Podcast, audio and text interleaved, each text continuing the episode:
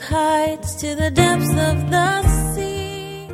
And Jesus, in his dialogue with her, he is slowly unraveling to her who he is. And he's slowly unraveling to her her need for salvation. And there is no other way given, you know, there's no other name given on, under heaven whereby we must be saved, but by the name of Jesus Christ. And salvation through Christ is a gift, isn't it?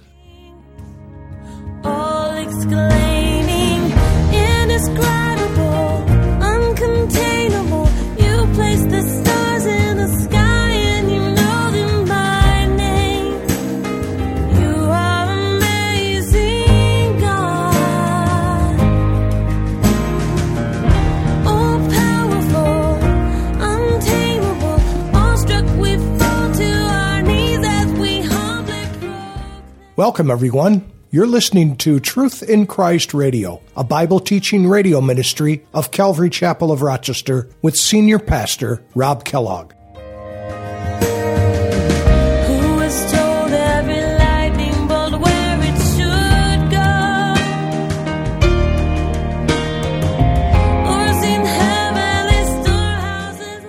In the ancient times, they called spring water living water because it seemed alive as it bubbled up from the ground. At first glance, it might seem that Jesus told this lady about a nearby active spring. But Jesus made a play on words with the phrase living water because he meant the spiritual water that quenches spiritual thirst and gives life. Jesus drew the woman into conversation, making her curious about several things. He made her curious about the things of God, such as who Jesus is, and he led her into the truth that would give her eternal life. Now let's join Pastor Rob as he continues in chapter 4 of the Gospel of John. All right, good morning. If you could open your Bibles, please, to John's Gospel, chapter 4. John's Gospel, chapter 4.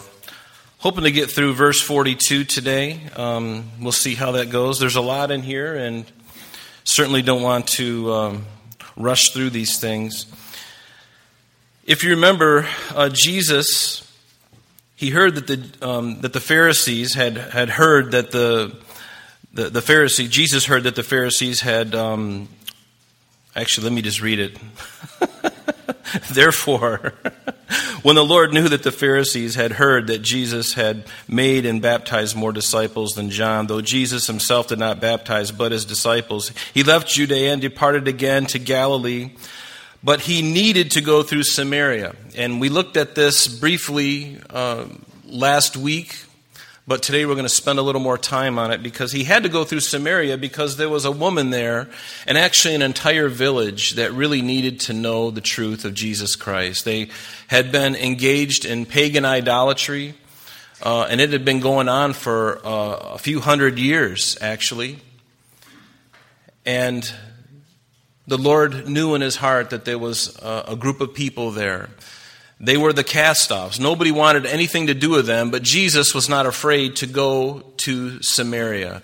And if you remember, we looked at a map last week of how, if you were to look at the northern part of Israel, that's the Galilee region, and then in the, in the center is Samaria, and then Judea in the south. And Jesus was in Judea, and he had to go up to Galilee. And what the Jews would often do is go off to the side into an area uh, on the east side of the Jordan called Perea, and they would bypass Samaria altogether. And they did that because they were bigoted, they were prejudiced, they were racist.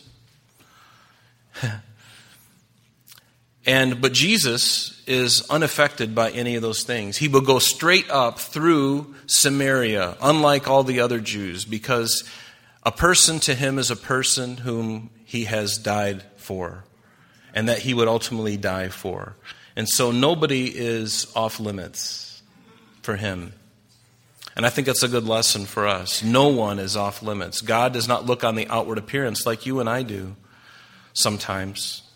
Hopefully, less as we get older in the Lord, but we tend to look on the outward appearance. God looks on the inside. And so he knew there was people up there in Samaria that really were lost in their sin. And so Jesus goes, and it says he must needs, I like how the King James says it, he must needs go through Samaria. He had to, because he knew what was there. And you recall what happened that he meets a woman at the well there, near Jacob's well in the town of Sychar. And then the woman of Samaria said to him, How is it that you, and, and he asked, he says, Give me a drink of water, because it was about noontime. And he had been traveling uh, to, uh, to that point, and so it was in the hottest part of the day, and there he is by the well, and he asks the lady to come out and give him something to drink. And, and she says, Then the woman of Samaria said to him, How is it that you, being a Jew, ask to drink from me, a Samaritan woman? For Jews have no dealings with the Samaritans. And notice, we're just going to read through uh, through verse 26 here. Jesus answered and said unto her, If you knew the gift of God, and who it is who says to you, Give me a drink, you would have asked him, and he would have given you living water. And the woman said to him, Sir, you have nothing to draw with, and the well is deep. Where then do you get that living water? Are you greater than our father Jacob, who gave us this well, and drank from it himself, as well as his sons and his livestock? And Jesus answered and said unto her, Whoever drinks of this water will thirst again, but whoever drinks of the water that I shall give him will never thirst. But the water that I shall give him will become in him a fountain of water springing up into everlasting life. And the woman said to him, Sir, give me this water that I may not thirst, nor come here to draw. And Jesus said to her, Go call your husband and come here. And the woman answered and said, I have no husband.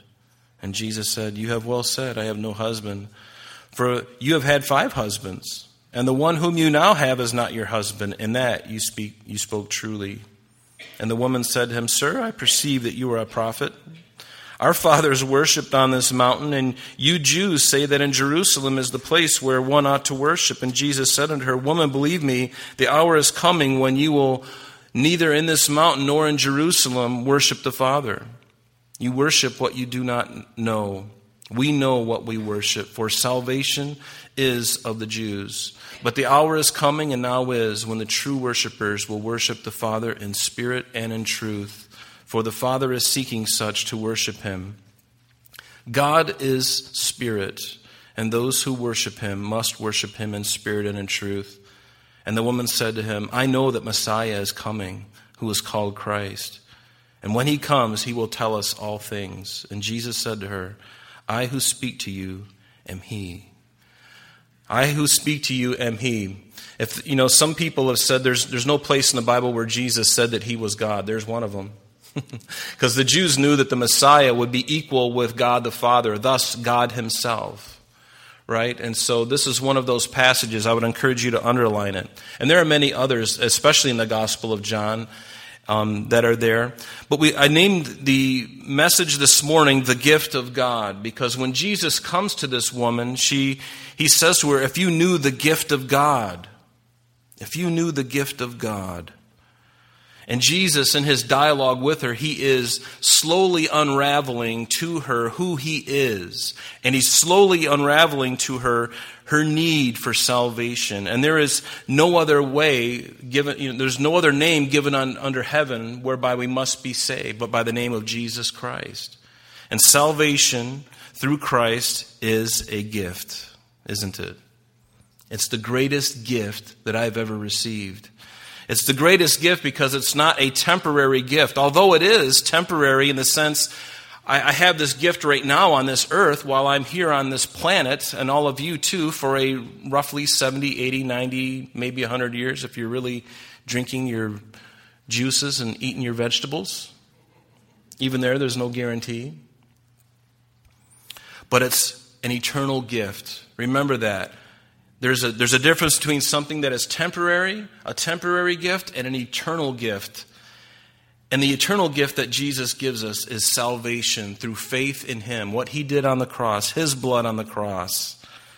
And a gift is not a gift if it is something that is earned. You know the difference between a gift and something that is earned, right? Something that is earned is called a wage. We all earn wages. When we go to work, we earn a wage. It's something that we do. We put in the number of hours. We, we get a certain amount every hour, or maybe you get a salary, whatever it is, but we get a wage for something that we do. We work and then we receive. And the Bible says that there is a wage that we receive spiritually. In fact, it's one that's not a great, it's not a great um, passage.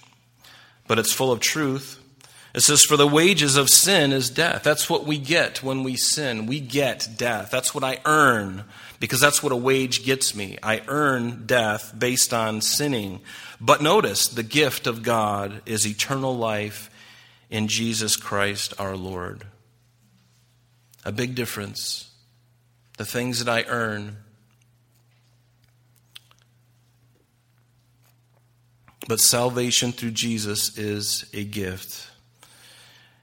And a gift is something, as I said, is, that is given. And there are a couple of scriptures that came to mind. The first one is John 3:16, one that we know very well. For God so loved the world, the people in the world. He so loved the world, notice that he gave his only begotten son. That's a gift. He gave him because that's the best thing that he could have given.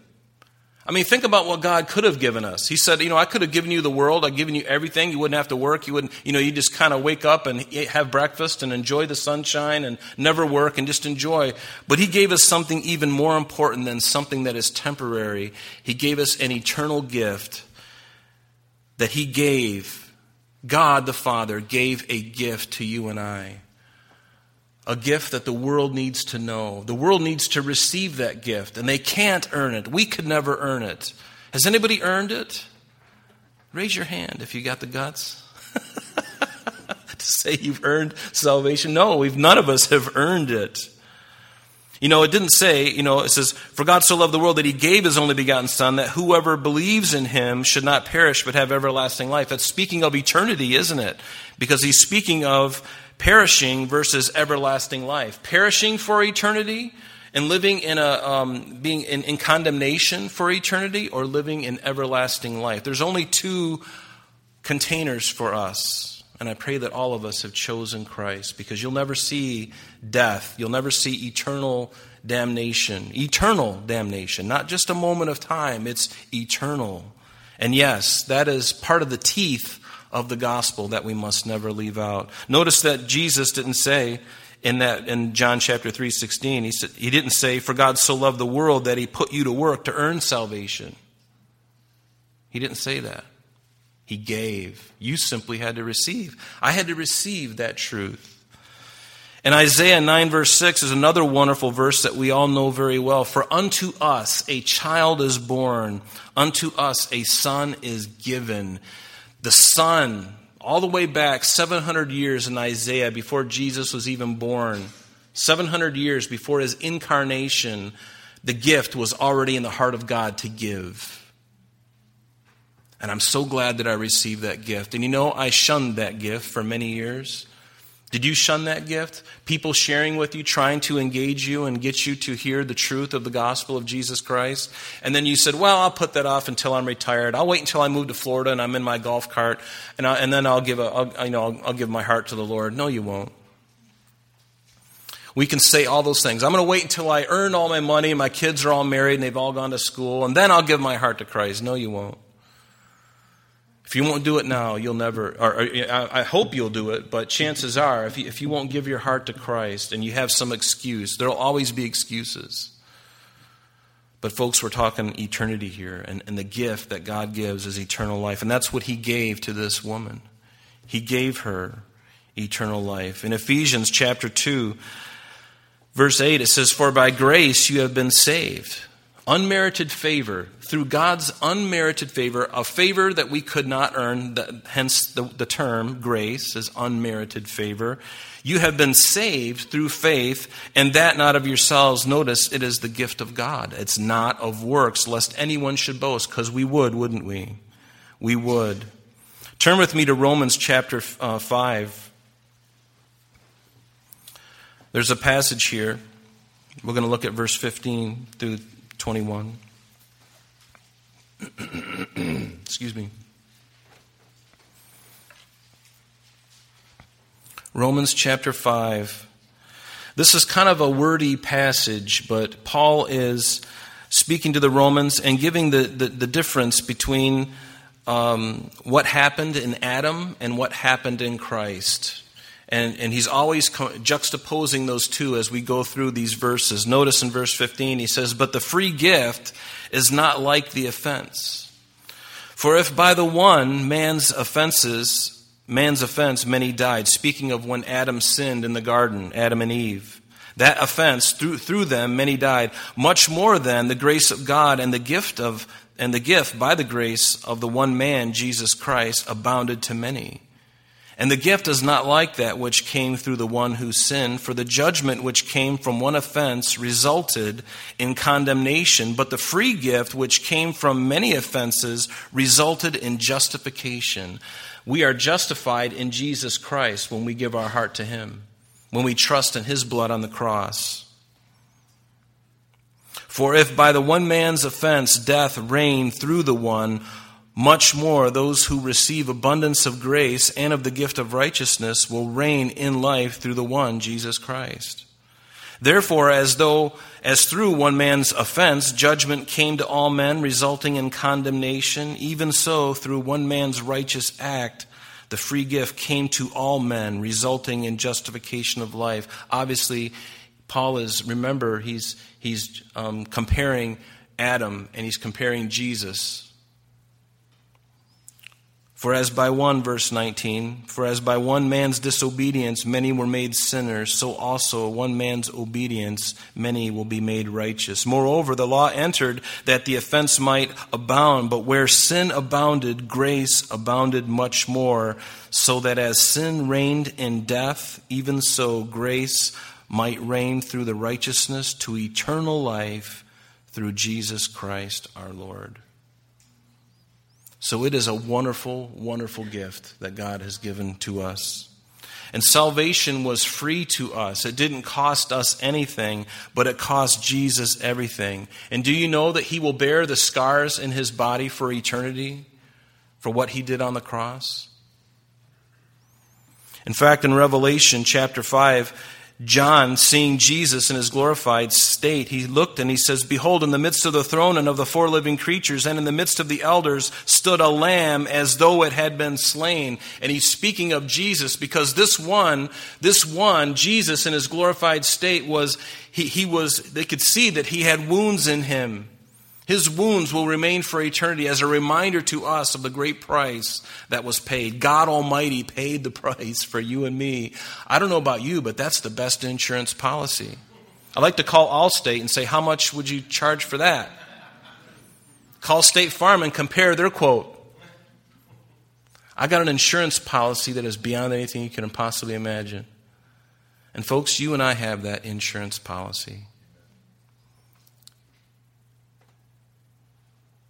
In 1 Peter chapter 1 verse 18, Peter said, knowing that you are not redeemed with corruptible things like silver and gold from your aimless conduct received by tradition from your fathers. But notice this precious one, this, this one, this lamb, it says, but with the precious blood of Christ, as of a lamb without blemish and without spot.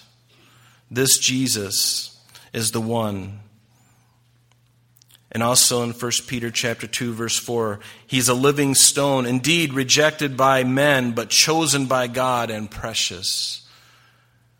This is who it is that has saved us. And the salvation of a person, of one person, is of great value to the Lord. You know, sometimes I think I forget that. You know, the value of a soul, it's immeasurable. And so often I can get so comfortable knowing that I'm born again, knowing that I'm going to heaven. Sometimes I can get so lax in that and comfortable in that that I forget that there are other people around that are dying in their sin. And see, folks, you and I live in a time right now where Jesus said the harvest is white. There are so many people out there, and they're starting to come out of the woodwork now. And I'm so glad because last year was, it took a toll in so many areas, so many ways, so many facets of, of things that people went through. And it is now that we ought to be vocal. It's now that we ought to be sharing the love of Jesus Christ with people because that love is a love they'll never, ever have to worry about leaving them. God loves people. He doesn't care the color of your skin. He doesn't care whether you're rich or poor. He doesn't care anything. There is nothing that He wouldn't do. In fact, He did everything to bring you to Him. He couldn't have done anything more than give you his son. There's nothing more. I mean, what more could God do?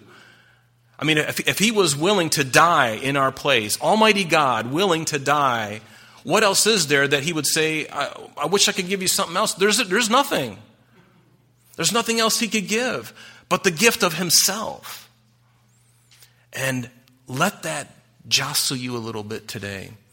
Let that shake your trees a little bit because we need to be reminded of that because He loves people. He loves you. He loves you. Do you know you loved by God? He loves you so much. In fact, He loves you so much, He wants you to share that love with others. And is it easy? No, it's not easy. It's never easy. We're going to talk about why it's not easy here shortly. But notice at the end of verse 10, he says that he, if, if you would have asked, if you knew the gift of God and who it was that said to you, Give me a drink, you would have asked him and he would have given you living water. This living water is synonymous to the regenerative work of the Holy Spirit indwelling the believer. Yes, we're, re, we're regenerate. There are those who are unregenerate, meaning they're not born again. But if you've received Christ, you are regenerate. And the Spirit of God is rejuvenating you, He's regenerating you inside, changing you from the inside out, not from the outside in.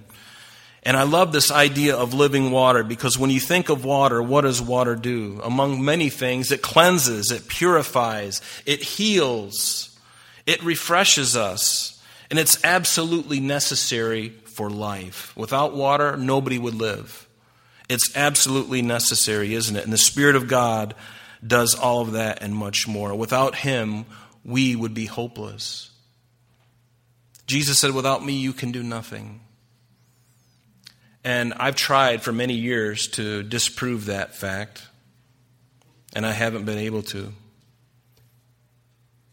I can't do, any, I can't do anything of spiritual significance, nothing eternal, nothing that really would last for eternity without Him. In fact, everything, anything that I do that's going to last and be of any value is what He does through me and what He does through you. Everything else is going to go away. But this phrase, living water, occurs three times in the entire Bible. Here in verse 10, and then in verse 11, and also in John chapter 7, verse uh, 38. You recall in John chapter 7 that Jesus says on the last day, that great day of the feast, and this feast that he's referring to is the Feast of Tabernacles. It says that Jesus stood and cried out, saying, If anyone thirsts, let him come to me and drink. He who believes in me, as the scripture has said, out of his heart will flow rivers of living water. But this he spake concerning the Spirit, whom those believing in him would receive. For the Holy Spirit was not yet given, because Jesus was not yet glorified.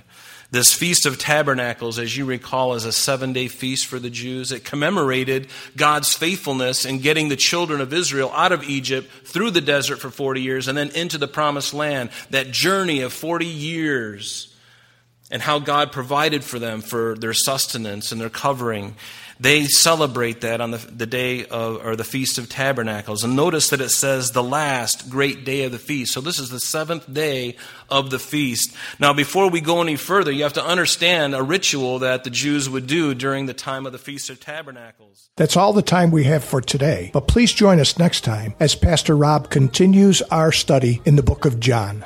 Calvary Chapel of Rochester is located at 2503 Browncroft Boulevard, Rochester, New York 14625. You can reach us at our church office between 9 a.m. and 4 p.m., Monday through Friday, at area code 585 586 3140. If you would like to have an audio CD of today's message mailed to you in its unedited form, simply mention today's date when contacting our church office. You can also contact us via the web by logging on to www.calvaryrochester.com. There you will be able to access a number of useful things such as information concerning our beliefs, our ministries, contact information, our location, service times, and much more. You can also download or listen to the radio and sanctuary messages free of charge from the teachings link at the top of the page. To listen to Calvary Chapel of Rochester sanctuary messages or Truth in Christ radio on your mobile device, just subscribe to both through Google Podcast or Apple Podcast. You're also invited to join us on Sunday and Thursdays through live streaming of our services and Bible studies. Just click on the online services